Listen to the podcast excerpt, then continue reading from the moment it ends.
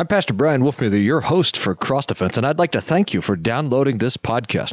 If you enjoy Cross Defense and the curious Christian conversations that we have here, you can find a lot more theology like it at my website, wolfmueller dot co. That's W O L F M U E L L E R dot C O. You'll see the latest YouTube videos, blog posts, sermons, and other stuff like that. And when you're there, don't forget to sign up for Wednesday Whatnot, a weekly free email with loaded with tons of theological curiosities. Thanks again for downloading the podcast. Enjoy the show.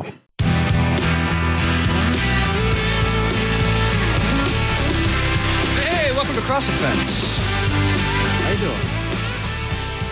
I'm your host, Pastor Brian Wolfmueller, pastor of Hope Lutheran Church in Aurora, Colorado, your host for the next hour here on K F U O, Cross Defense, uh, having cur- curious Christian conversation, talking about the things that uh, you're thinking about, the things that the Bible says, and, and trying to find the intersection of the Lord's wisdom and our everyday life. We want to talk today about a couple of different things. I'm going to I'm gonna open up the show with a quick conversation about the three estates. Ah, this is so...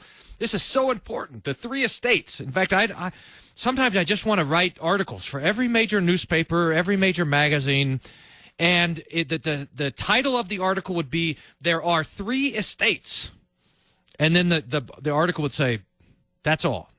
I mean, this is so just such a huge idea that I think will make so many pieces of the puzzle of our lives fall together, fall into place. That's what we're going to talk about the first bit, and then we're going to have to pa- Pastor Sean Denzer come on. He sent me a note. What he wants to talk about is is uh, is ha- how to have a Christian death, not just as an individual, but also as a congregation. How co- how Christian congregations can die a Christian death. That'll be curious. Uh, so we'll have to see what he has to say. But first, the three estates. And by the way, I would encourage you, if you're interested in this, you could just search Three Estates and put my last name in there, Wolfmueller, W O L F M U E L L E R, and a couple of things. In fact, a bunch of stuff will come up, some videos and um, some YouTube videos and some and some articles. And one of the best places to look for that is an article called Thinking Like a Lutheran, uh, a quotation drop post. It's on the website, wolfmueller dot co, with just a ton of Luther quotes about the Three Estates. Well, what? So, for, okay, first. What are the three estates and why are they important? The three estates are, number one, church, number two, family, and number three, the state or the city. And the, these are the three um, governments or the three uh, organizations, the three um, institutions that the Lord has built in to human order, to human society. And they, they were... they. They are established by God, and because they're established by God, they cannot be overthrown. But that's maybe jumping ahead of ourselves. But let me tell you why they're important. Now, I don't know. I would love to hear from you guys if this is the if this is the same for you as it is for me. If if this if this experience that I'm going to tell you about, if if you share this. But it seems to me like my whole life. I mean, all through. As soon as, as soon as I started thinking reflectively about things, so when when did that start? Like twenty minutes ago, maybe. But I mean, back in high school and back in college, it I al- I always felt uncomfortable in the world. Like there was just stuff that didn't make sense. I'd, I'd never felt ever felt settled. Even if I, I, you know, I didn't, it's not like we moved around a lot. We moved once when I was growing up from Albuquerque to New, to New Mexico, or from uh, Texas to New Mexico, there in Albuquerque. But we moved houses a couple of times. It's so it wasn't an unsettled feeling like being unsettled in a place, but it's more like an unsettled feeling of the mind or an unsettled feeling of the conscience. I was reading and studying the stuff I was supposed to read and I was supposed to study going to school. Uh, I, I, all the, all the literature stuff and all the science stuff. And I was learning all those sorts of things. I was going to church and I was learning the Bible studies at church, but it always felt like there was something not, something unsettled. And, and I, I couldn't, I, I had a hard time putting my finger on it, but it, it seemed to me that I remember one time uh, we went to a amusement park, our, our youth group actually went to this amusement park, and we were there all day. So it like it closed at like midnight, and basically everyone left at like nine thirty. So we spent from nine thirty until midnight just going over and over on this roller coaster that did, had like three loops on it, and there was no line. You know, so every once in a while you could get, this can happen, and we so I, I we must have gone on this loop-de-loop roller coaster a dozen times, fifteen, twenty times. And I remember that that whole night I felt like I was going on loop-de-loops. You know, that just kind of, your equilibrium is off. Or or I remember another time that we were out on a boat. We went out um, to do some snorkeling, and we were out on, the, it was pretty choppy going out, and then we got, and we were on the boat all day, and then we, we came back into the shore, and And you you you got your sea legs, so finally you got used to the boat, and then you hit the shore, and it feels like the it feels like the ground is moving on the shore, back and back and forth. It's like, and it seems so. It seems to me like that's how I was in my own mind, like like my mind was floating around, unanchored, untethered, just out in the ocean, tossed to and and fro. And I think the reason now, looking back on it, why when when I was growing up, why I had this sensation of never never being tethered or grounded is because I did not know. Probably, I, I was probably taught, but I just didn't. I did not know the three estates. I did not have any sense that God had, in fact, established some orders in the world, some uh, of some shape of the way that the world is, that and, and that God had put it in place so that it can't be moved, so that it would it, that, that that they that they just stay firm. And everything in, in my own mind, in my own thinking, everything was movement. It, in fact, it's one of the I think it's one of the bad offsprings of evolutionary thinking is that everything is in flux. Nothing is sure. Everything is changing. We're just part of a, a big movement one way or another. You, you hear this all the time where people talk about being on the wrong side of history as if everything is changing. And it's just not true. Now, that's that's one of the great comforting, hopeful messages about the three estates is that not everything is changing. In fact, there's three things that will not change until the last day, and that is that there's a family, and there's a church, and there's a state. There's a human organization. There's a human governance. There's a, a city, as Luther calls it. Now, rage as he will, the devil cannot overthrow these three estates. Now that, just think about that, that, that on the last day, there will be Christians. On the last day, there will be human families. On the last day, there will be some sort of human government, that the, the devil will rage against them, but those three things will stand because they are established by God. So let's talk about them in turn and, t and say a few brief words about the three uh, different estates. The, the first, and we want to talk about maybe a couple of things. We want to talk about one, Uh, where they come from, in other words, when were they instituted? Number two, why uh, they were instituted. And number three, how we live in them.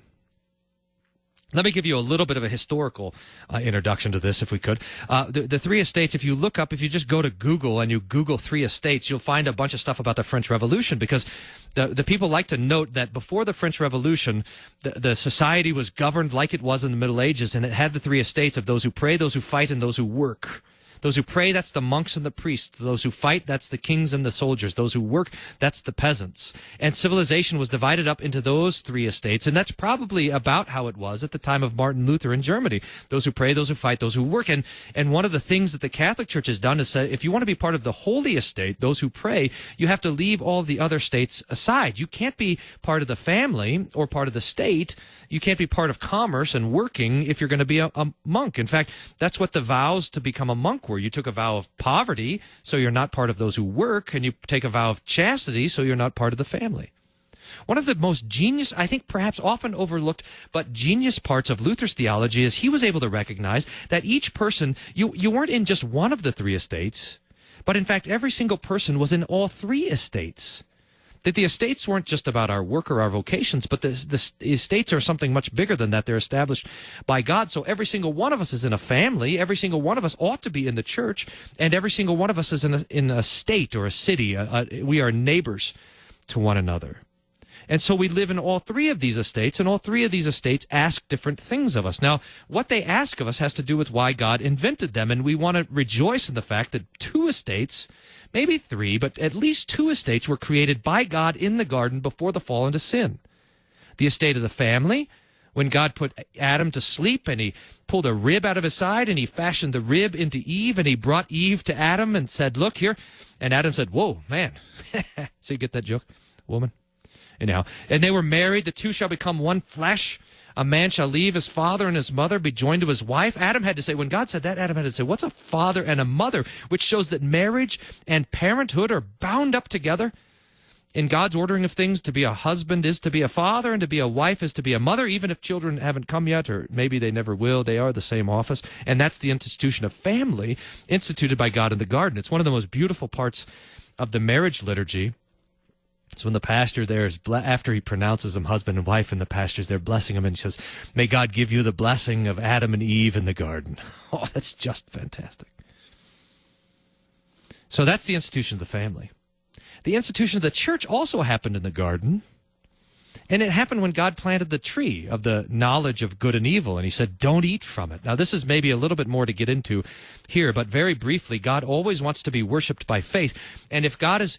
If we're worshiping God by faith, then we have to be believing something that we can't see. That's why now we believe the resurrection and the forgiveness of sins. We can't see it, but we believe it. That's how we worship God by faith. Now, God can't promise life and forgiveness to Adam and Eve because there's no death and there's no sin. So, in fact, the promise in the garden has to be a promise of what they can't see, death.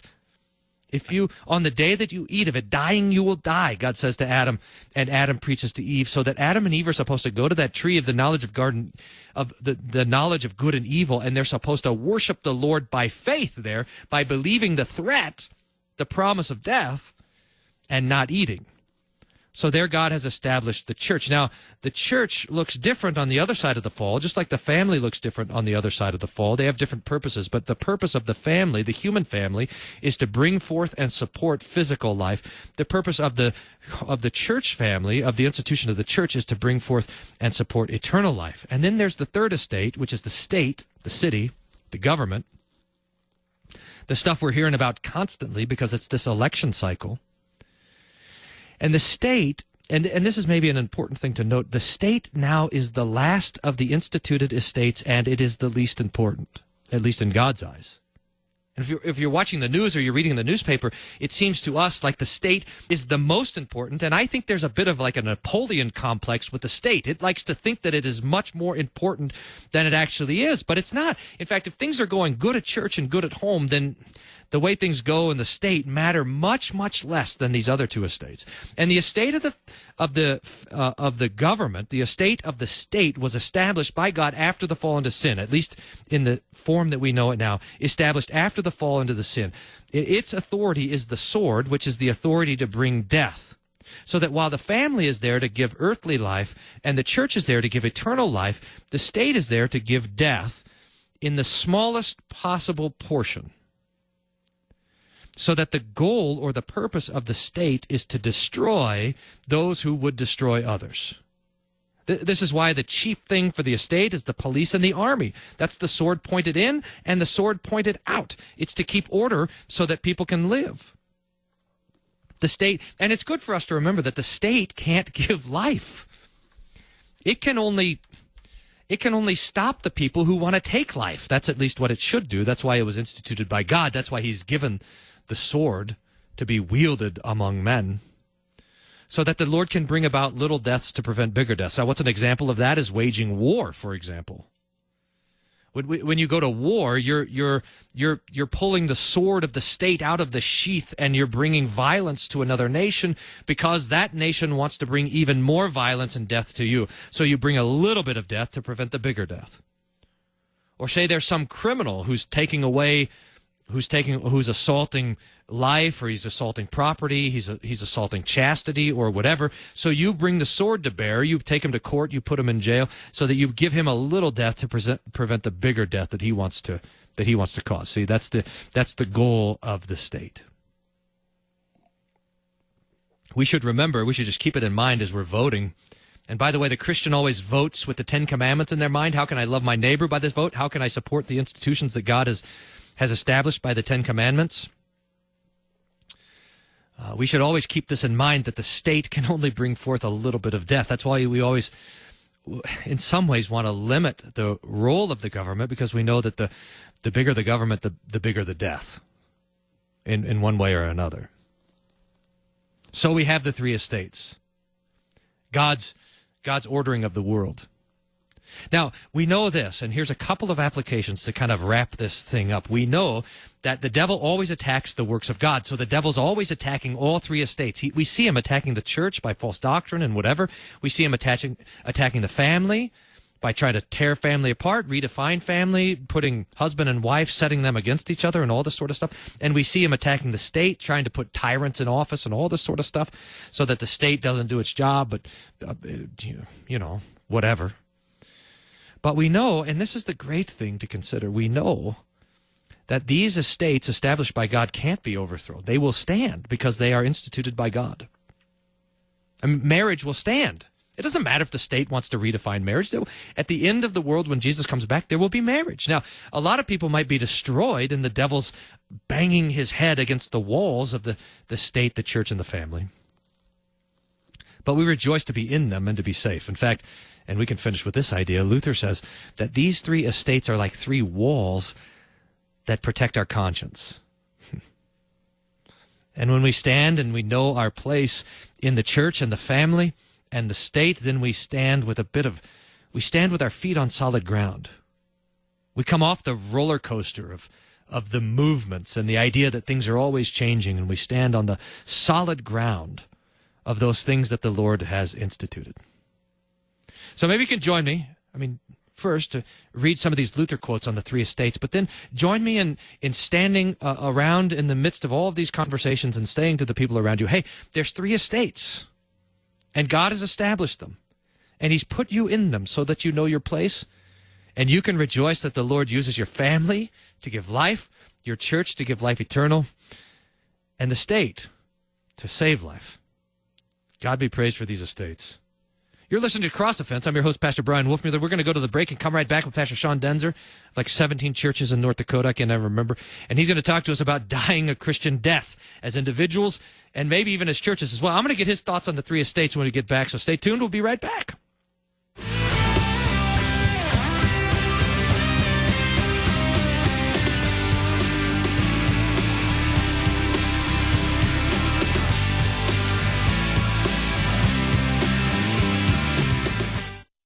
Emmanuel Lutheran Church in Washington, Missouri is hosting their seventy-sixth annual pork sausage dinner. That's this Sunday, November fourth from eleven until six. On the menu is Emmanuel's famous pork sausage, homemade applesauce, sauerkraut, green beans, and mashed potatoes. The cost, twelve dollars for adults. Why not drive on out to beautiful Washington, Missouri, sit down at their table, and enjoy a great time of fellowship. Again, it's the annual pork sausage dinner this coming up Sunday at Emmanuel Lutheran Church, Washington. Worldwide K F U O Radio salutes our day sponsors on this Monday, October twenty-ninth, two thousand eighteen. Today's day sponsors are Emil and Cindy Klein. Today's day sponsors have made a contribution to Worldwide K F U O Radio in thanksgiving to the Lord for the blessing of twenty-two years of marriage. Once again, we say thank you to Emil and Cindy Klein of Dickinson, North Dakota, today's Worldwide K F U O day sponsors.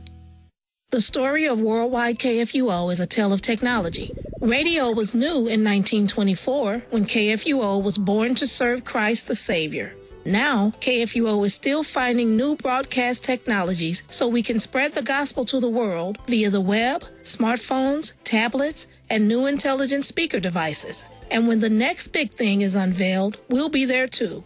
Broadcasting the good news at the forefront of technology. We are Worldwide K F U O.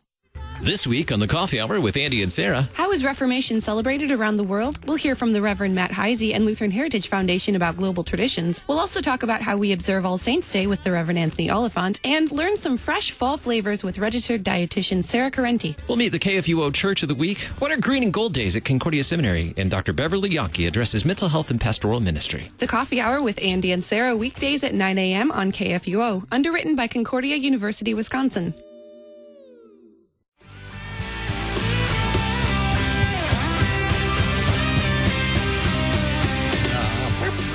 like Pavlov's dog. When that music comes on, I start hosting the show. I'm your host, Pastor Brian. You're listening to Cross Defense on K F U O, Monday afternoon. I'm Pastor Brian Wolfmueller, pastor of Hope Lutheran Church in Aurora, Colorado. Whenever you're hanging around Aurora, Aurora Colorado, drop in. Say hi. It'll be good to see you. Uh, Sunday morning or whenever. Except for Monday, one to two o'clock Mountain Time. I'll be hosting the show. I'll be busy. Uh, I got Pastor Denzer on the line. Hey, Pastor Denzer, how are you? Doing well. How are you? Good. How, you got like five twenty churches. How many? You got a... I've got two that are mine, uh, Great Bend in uh, Trinity in Great Bend and Peace in Barney in the southeast corner. Uh, I'm also circuit visitor and filling in vacancy at uh, uh, Emmanuel Hankinson and Saint John in Belford. So, uh, yeah, we're busy. Why why not have four churches? No, why not? I, re- I remember one time I, the uh, uh, Father Angel, he's a priest down the street. He was ordained just a couple of weeks before me, and he said, Brian, I don't know how you do it, being married and having a church. It's like having two wives. And I said, no, no, Father Angel, it's more like having two hundred fifty extra children is what the... Which he thought was fun. But, hey, uh, I was talking about the three estates. Did you hear any of that stuff? I did. I was listening. It was great. What do you Thanks think Thanks for about... mentioning the French Revolution, too. I think that uh, I never realized that because I grew up in the sheltered Lutheran way of talking about it. But it's much more known there, and it overshadows it, and everyone's like, well, obviously that failed, so forget about that idea, right? I, I do think this is one of the genius of Luther's thoughts. He was able, I mean, we always talk about, when we talk about Luther's political thought, we talk about the two kingdoms. You know, yeah, right hand, left hand. You can't have that without these three estates. I think you're right. Yeah. What did so? What, fill in the blanks. What did, what else do you think is important about these three estates? I, uh, I don't know. I think your your summary is very good, and the insight that, that really, especially today, all all of us live in all three of these realms. If you're a voter, You're, you're part of the ruling estate. I mean, and all of us have households and part of the economy, uh, and uh, and hopefully we're all Christians as well. Yeah. Um, It, we we got to be careful. I see this trying to push the pastors back into their own estate sometimes on the part of the laity, particularly when it comes to prayers. I don't know about you, but uh, in my churches, you know, they almost can't start the funeral luncheon until the pastor gets back because you got to start with the table prayer, and nobody can pray but the pastor. Uh, and the funny thing about that is that's not really true at all.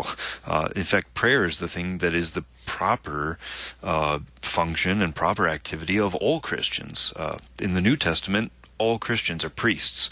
What do priests do? They offer sacrifices and they pray.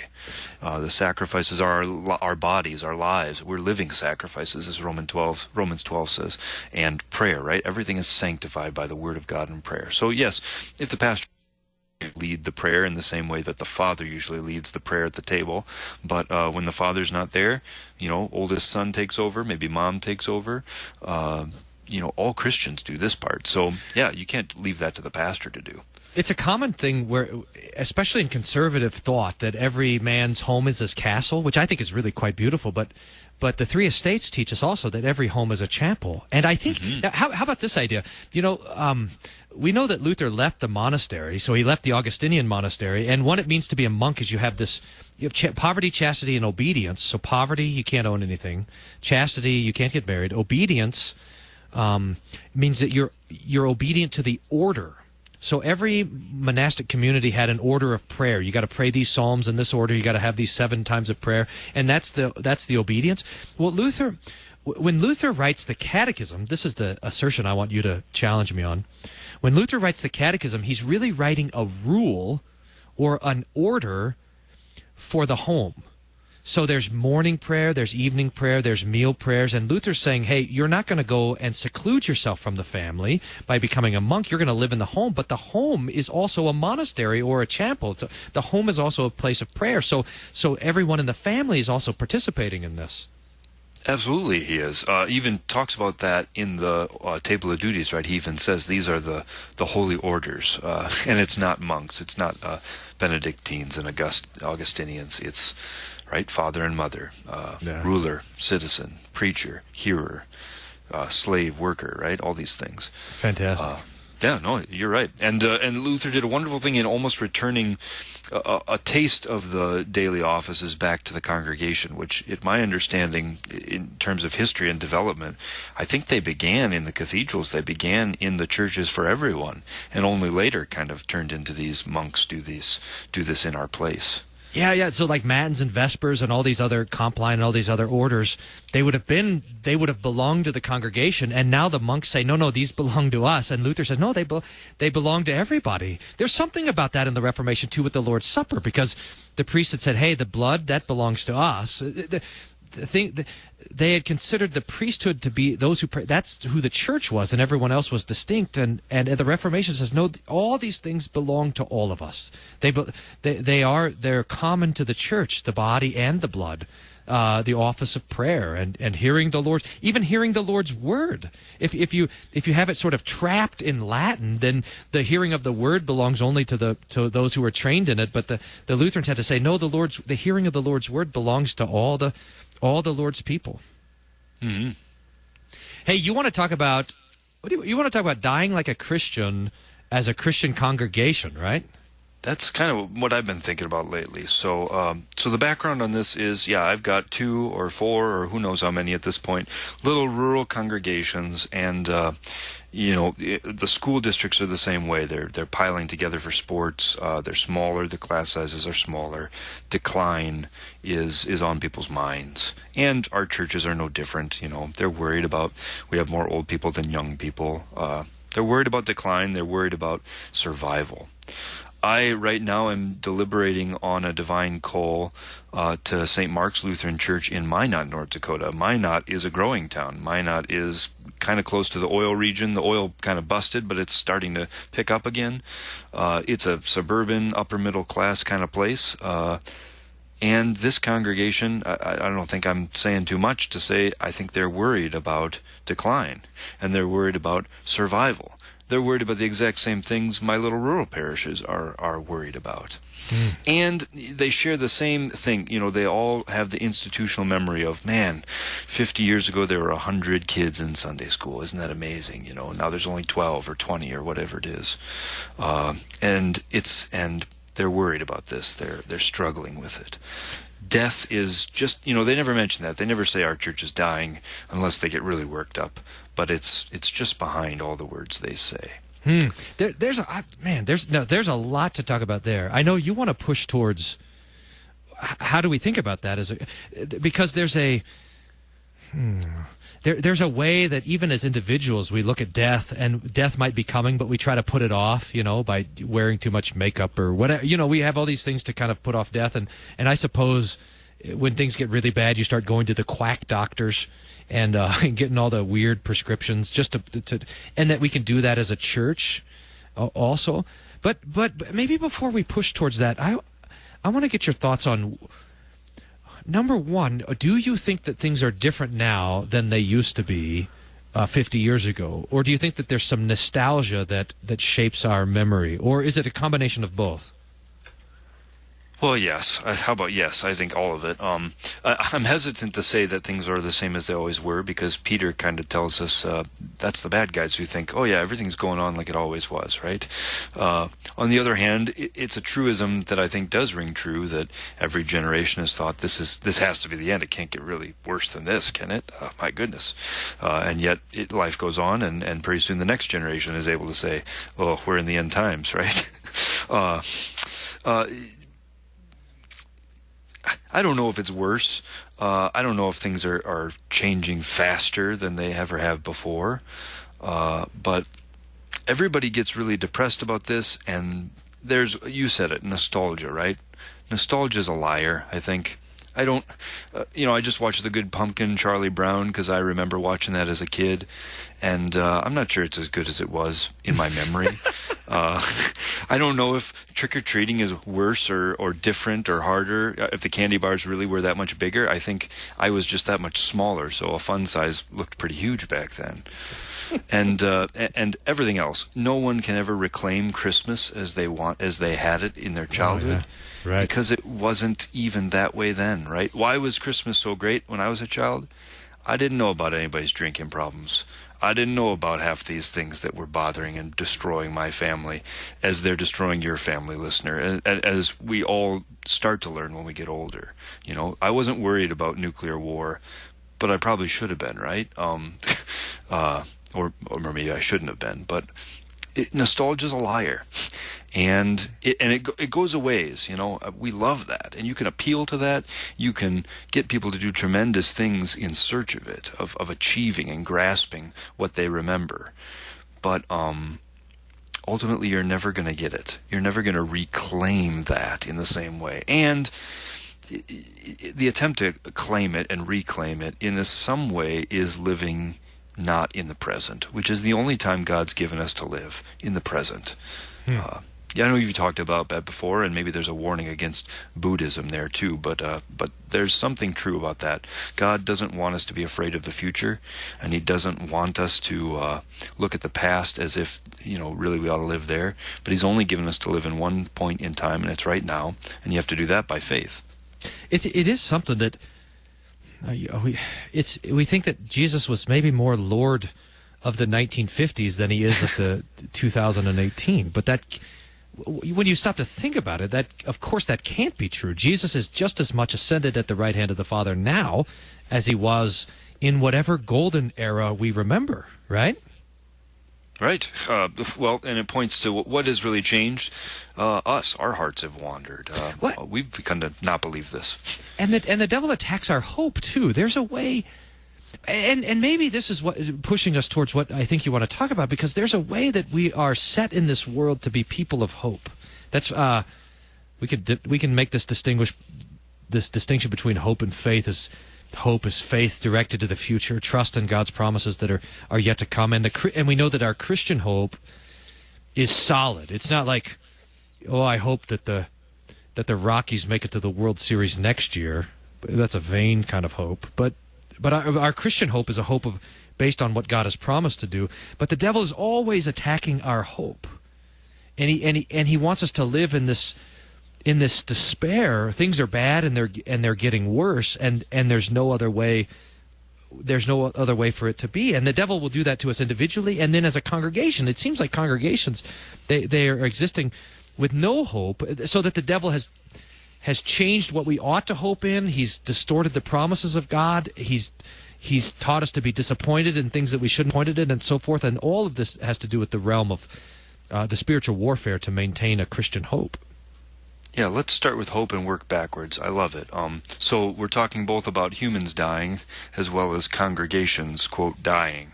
Uh, and there's a marvelous pastor. His name's John Sias, and he's the secretary of the Lutheran Church Missouri Synod now. I'm privately kind of sad about that because I think he was a great pastor, but I know he's doing good work for our synod too, and who better to have doing that work than somebody who expects the resurrection of the dead.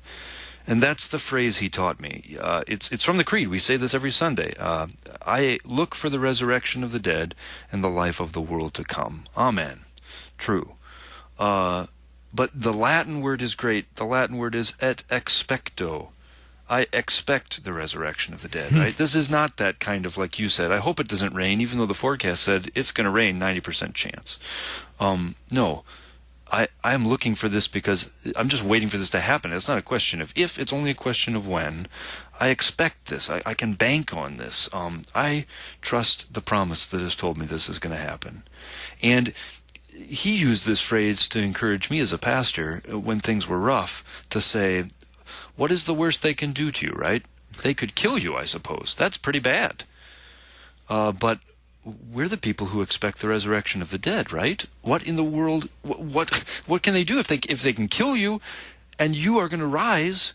What is there to fear, right? What can separate us from the love of God in Christ Jesus? Think of all the passages in the Scriptures that just dart to mind when you understand this. We're expecting the resurrection of the dead. So back to our, our thing to discuss about Christian congregations being worried about declining and, and how are we going to survive and, and do we have a future? How about How about sharpening that more? Uh, that maybe the problem isn't that they're afraid of death, it's that they haven't embraced it yet, or they haven't recognized it. And actually, I don't want them to embrace the death part. But what if we just took for a moment and said, yes, we're going to die. This congregation is not going to exist anymore, it's going to die.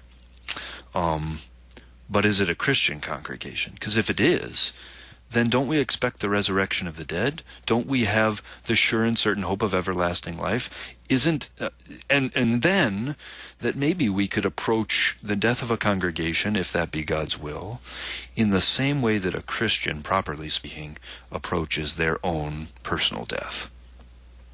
Yeah, there's a there's a way that that our hope huh, there's there's a way that our hope for the resurrection makes us um almost bulletproof in this life. Mm-hmm. They're, they're, you know, Saint Paul has that. You know, to live as Christ, to die as gain. What what can man do to me? If I my hope is not in this life. Now, if if all that we have is this life, if all, if our only hope is for the life that we have here, then then we have to live a life of hoarding, a life of bondage, a life of uh, of of fear, because because someone can come and take away everything I've got. If I, for example, am an, am an evolutionist, or just your standard pagan, or whatever, and I think that dead is dead, then you could actually come and take everything from me. But if my hope is in Christ and the resurrection, then there's nothing that you can do. So we become f fearless and, and free to live and to die, because our hope is not in ourselves. Our hope is in Christ. Ah, I'm getting the warning, Pastor Denzer, that we got a break coming up. So uh, let's do that. And I want to come back and keep pressing on this a little bit. If you're listening uh, to us, you're listening to the voices of Pastor Sean Denzer of like seventeen churches in South Dakota. I'm Pastor Brian Wolfmueller with only one church, Hope Lutheran in Aurora, Colorado. We're going to go to the break now. We'll be right back on the other side to talk about dying with dignity and with hope as individuals and as congregations. Stay tuned.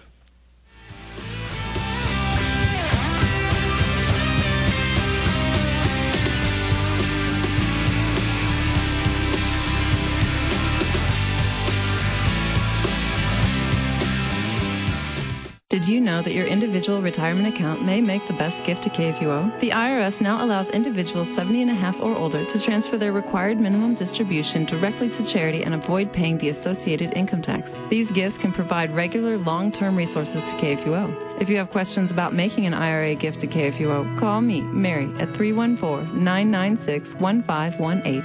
We'll send a representative out to help answer your questions and help you establish a legacy of giving to your favorite radio station, Worldwide K F U O.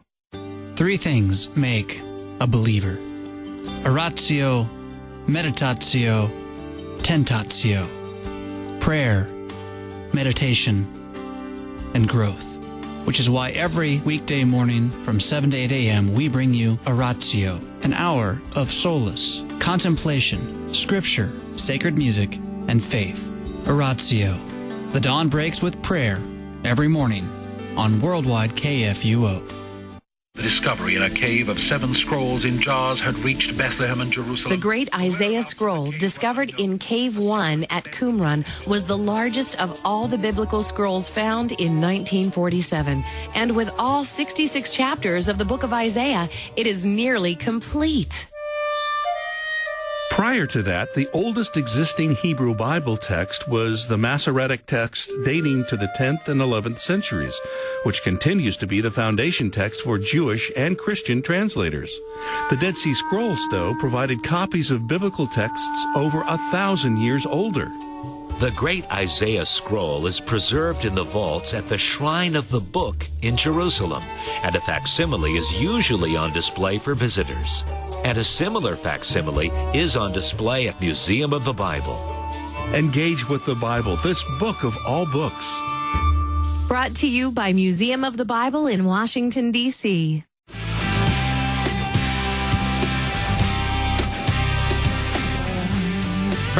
Welcome back to Cross Defense. I'm your host, Pastor Brian Wolfmueller. I got Pastor Denzer on there. We're talking about Christian hope and dying as individuals and congregations. Paul says, how about this? He says, since we have hope, we are very bold. That's Second Corinthians three, verse twelve. Or, or he says to, um, where is this? He writes to the Thessalonians, have the, uh, as your helmet, the hope of salvation. So that, sal so that our hope is... Uh, is this armor that makes us bold both to live and to die as individuals and as congregations. Pastor Denzer, take us from there. Amen. I was trying not to go into the world of parousia, which is the Greek word for boldness. It's just an incredible word to study. So that's something else you guys can study sometime. Uh, and I think actually Pastor Fisk coming up is going to lead us in sharper iron through that Second Corinthians three, four, five section where Paul says, yeah, since since we have this hope, we're very bold uh, with the Holy Spirit's boldness. Uh, so I won't try and steal our thunder for that.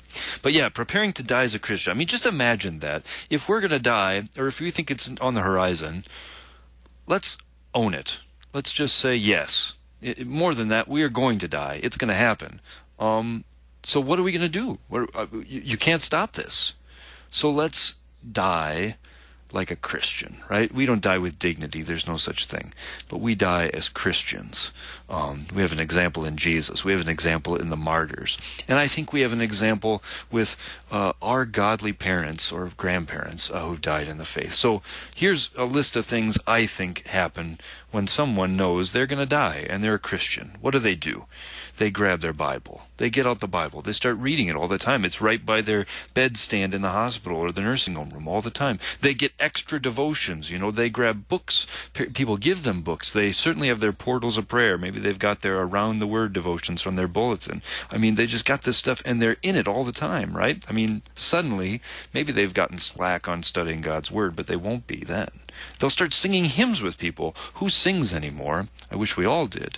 Uh, but at that time, thankfully, they start singing them again, right? Um, they go back to the simple things, the basic things, the essential things. Like you like to say, uh, the simplicity of Christ, right? Especially if you're someone who has uh, maybe some memory issues, right? What do you do? You, you don't give them the whole Bible. You put little snippets of Bible verses all over their room, right? Jesus has you. Your sins are forgiven. Take heart, right? These kinds of things become their bread and butter, and they're all over the place. And then the most amazing things have happened around the deathbed.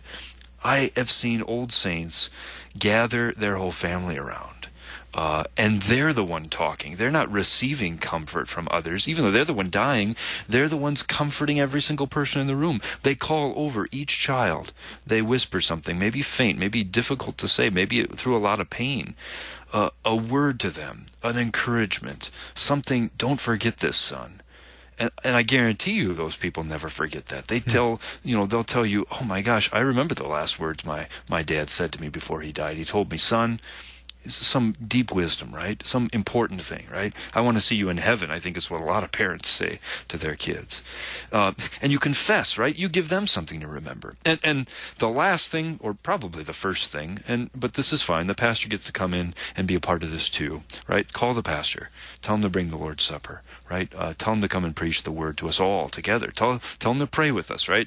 Tell him to lead us in our prayers. Now here we go. This is exactly what a pastor ought to do in leading everybody else who, who shares the estate of Christian, uh, you know, to be the, the pastor there. And that's for an individual Christian.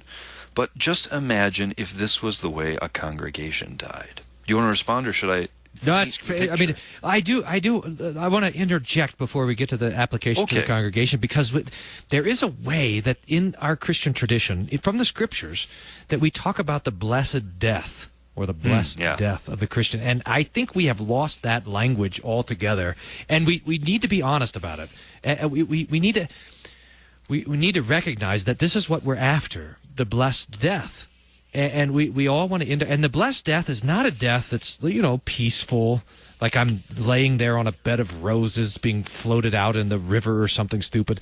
I mean, or, or whatever. It's not even a death that lacks pain or lacks sorrow.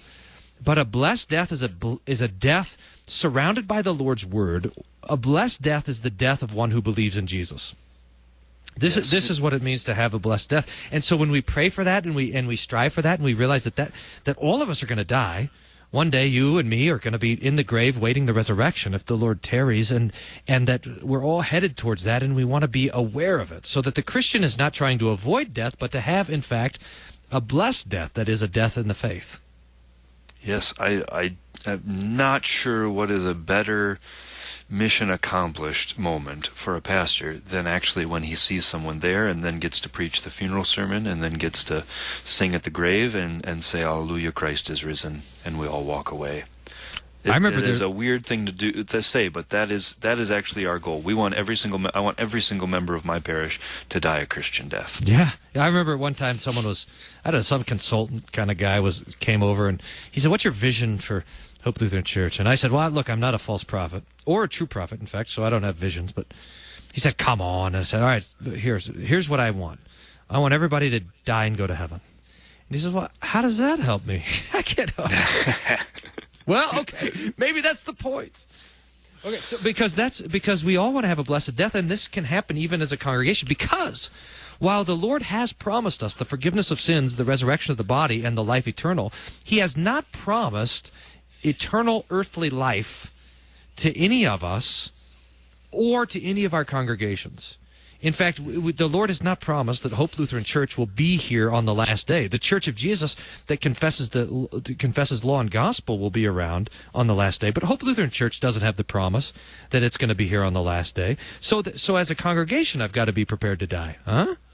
Yeah, neither does Great Bend. It's the oldest congregation, almost the founding congregation of North Dakota, and our our our churches in all of North Dakota. Uh, we're the oldest in the district, but we don't have that promise either, right? Uh, in fact, if we're the oldest, I suppose it might make sense if we died first. Hate to say it, and I hope it doesn't happen. but uh, but but just imagine that. So, what is a Christian? I mean, who wants to die a blessed death, right? And who's able to, and, and who's as much as their physical conditions will allow them. And of course, that's what pastors and and family members help with, right? They dig into what matters. I'd say they dig into the real promises, right? That they dig into the Word and the Holy Sacraments. They dig into the promise that Jesus is going to protect them for eternal life.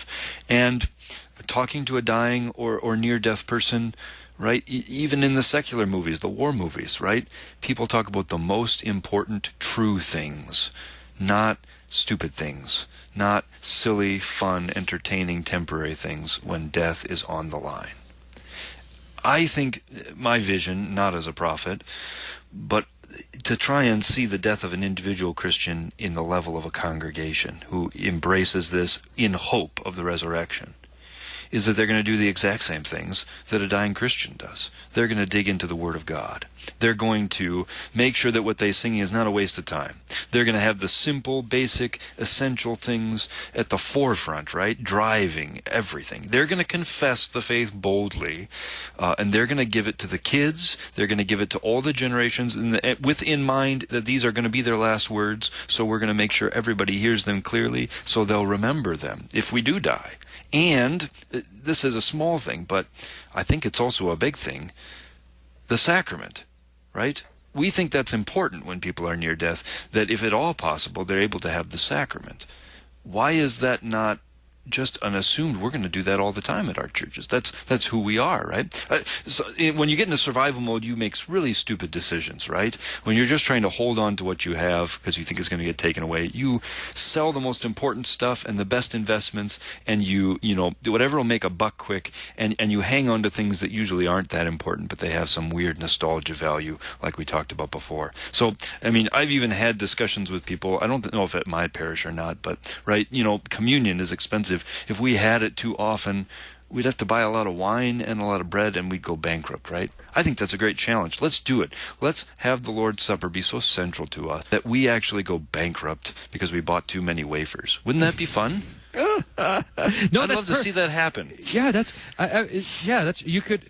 In some ways, you have to get a healthcare program that covers, you, you know, that covers like expenses for communion as you're going down, so we can all share the cost. It's like a communion uh, insurance or something.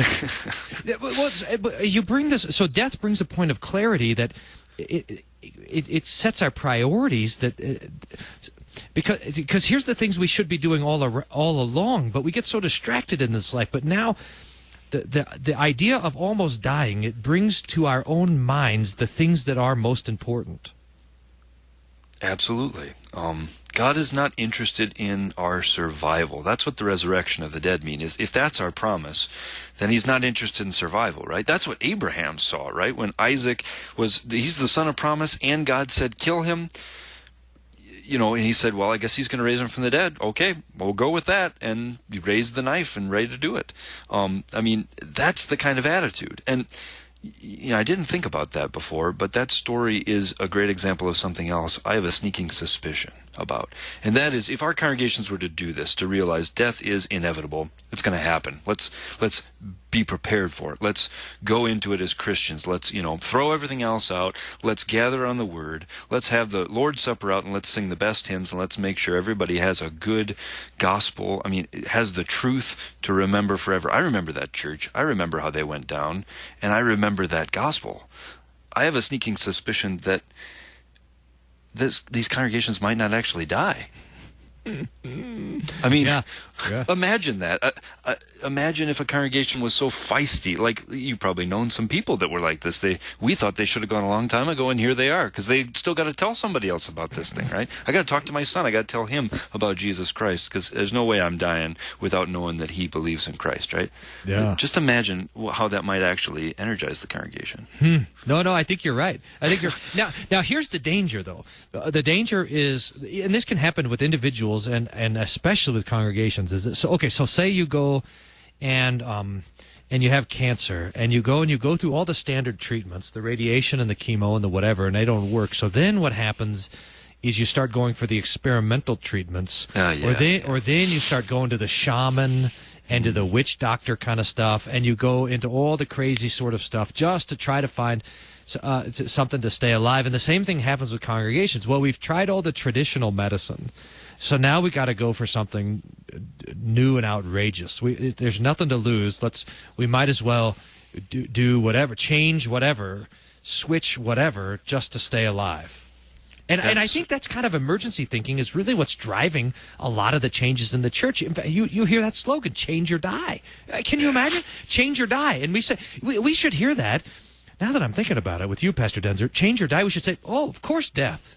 Of, co of course, death would be much yeah, better yeah. than changing. Why would you ever change what the Lord has given us? What, what, what possibly could you change? Change or die? Well, if that's easy, D die. but, but, but we apparently we don't hear it that way. We hear change or die, and we think, oh, I, then I better change. Uh, whatever. Do we have time for the quick cautionary tale of Esau? Uh, yes, we're. I think we got about Five minutes. We can do it in less than that. So Esau is the he's the bad brother, right? Jacob, if I loved, Esau, if I hated, right? There's this great moment where Esau comes in from his hunting, and he's absolutely famished. He's starving, right? Like my little kid at lunch said, "I'm starving." After she had her first, you know, she wanted her second helping. She was dying. Uh, fortunately, she survived. I'm glad to it's say. It's a close call. Oh yeah. man. Uh, and and uh, Jacob, deceitful heel as he is, he says, "All right, sell me your birthright, right? Sell me, sell me the promises, the inheritance, everything, right? What good is that birthright to me?" Esau says, "If I'm dead and I'm not able to collect on it, right?" So, and he and he famously, this is a, I mean, a parable now. This is like a fable. He sold his birthright for some some uh, lentil soup, which is not even the best kind of soup. There's no, yeah, I don't lentils. know if there's any bacon in it, right? Eesh. So, no, that would have been illegal to have the bacon back then. Oh, that's right. Good point. Thank you. uh, I don't want that. I mean, but that's it. We end up selling at the moment where you're right. It's it's it's fight or die, and we choose. Um, well, the third option. I don't know. We'll cut a deal or something. You give away everything that matters, and you still die, mm-hmm. right? I mean, what? This is the difference with our God. He says, you know, if I want you dead, don't worry, you'll die. Um, I'll, but if I want you alive, you're not going to have to buy it so cheaply from me like that. Um, and he does want us dead and alive. He's going to raise us to eternal life. He's going to do that finally at the last day.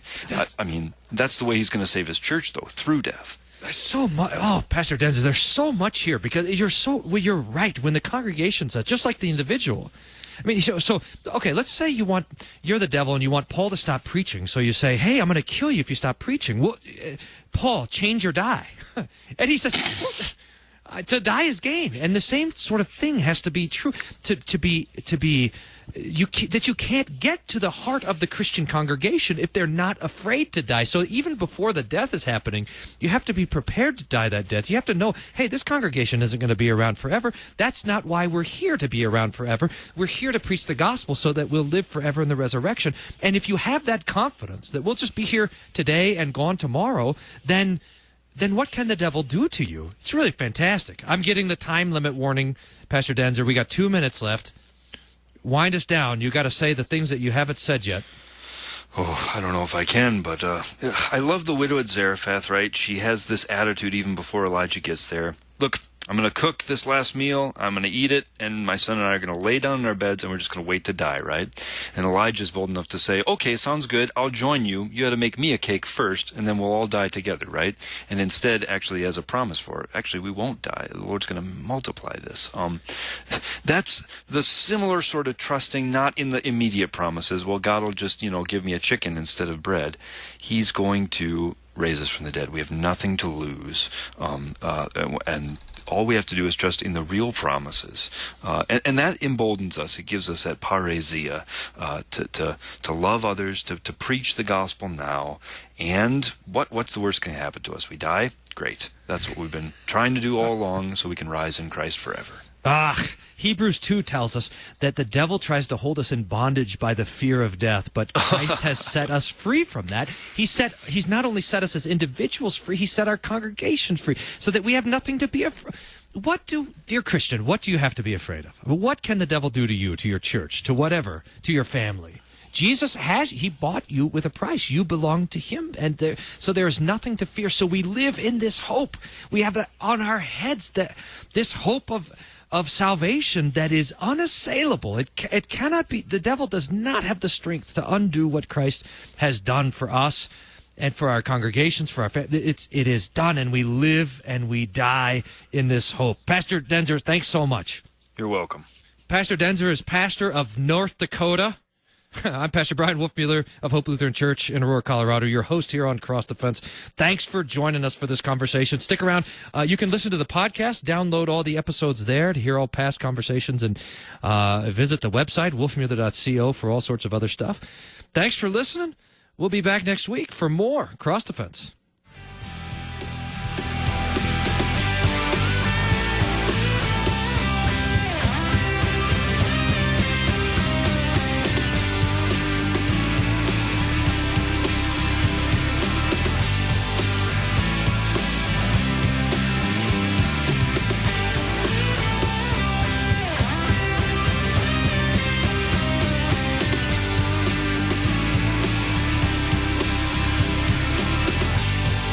Listening to Cross Defense, produced by Worldwide K F U O, the official broadcast ministry of the Lutheran Church Missouri Synod.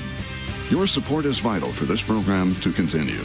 To learn about giving opportunities, call Mary at three one four, nine nine six, one five one eight, or you can make a gift safe, secure, and easily online at K F U O dot org. Thank you for listening and supporting Cross Defense on Worldwide K F U O.